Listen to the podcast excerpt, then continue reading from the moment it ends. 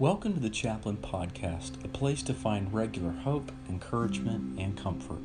In these uncertain times, we all need hope, encouragement, and comfort. What better place to find it than in God's Word?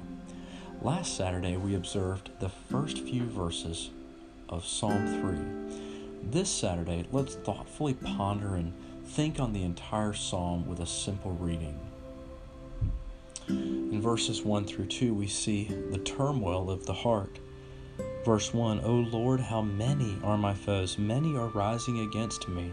Many are saying of my soul, There is no salvation for him in God. The turmoil of the heart.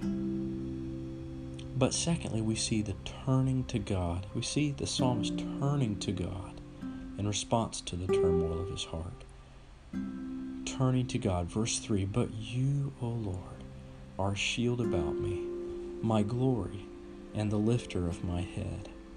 I cried aloud to the Lord, and he answered me from his holy hill.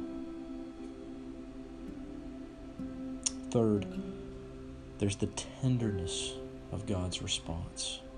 The tenderness of God's response. Verse 5 I lay down and slept I woke again, for the Lord sustained me.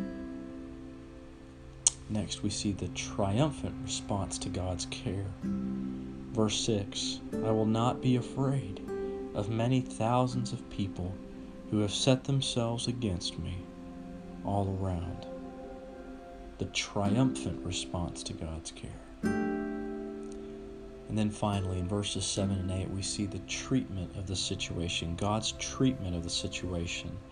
Verse 7 Arise, O Lord, save me, O my God. For you strike all my enemies on the cheek, you break the teeth of the wicked. We see that God's treatment of the situation is first the removal of the enemy, the removal of the enemy, and second and finally, it's the reward for God's people the removal of the enemy, and the reward for God's people. Verse 8 Salvation belongs to the Lord. Your blessing be on your people. Psalm 3. If you have questions or would like more material related to today's topic, please email me at chaplainpodcast at gmail.com and I will be happy to touch base with you.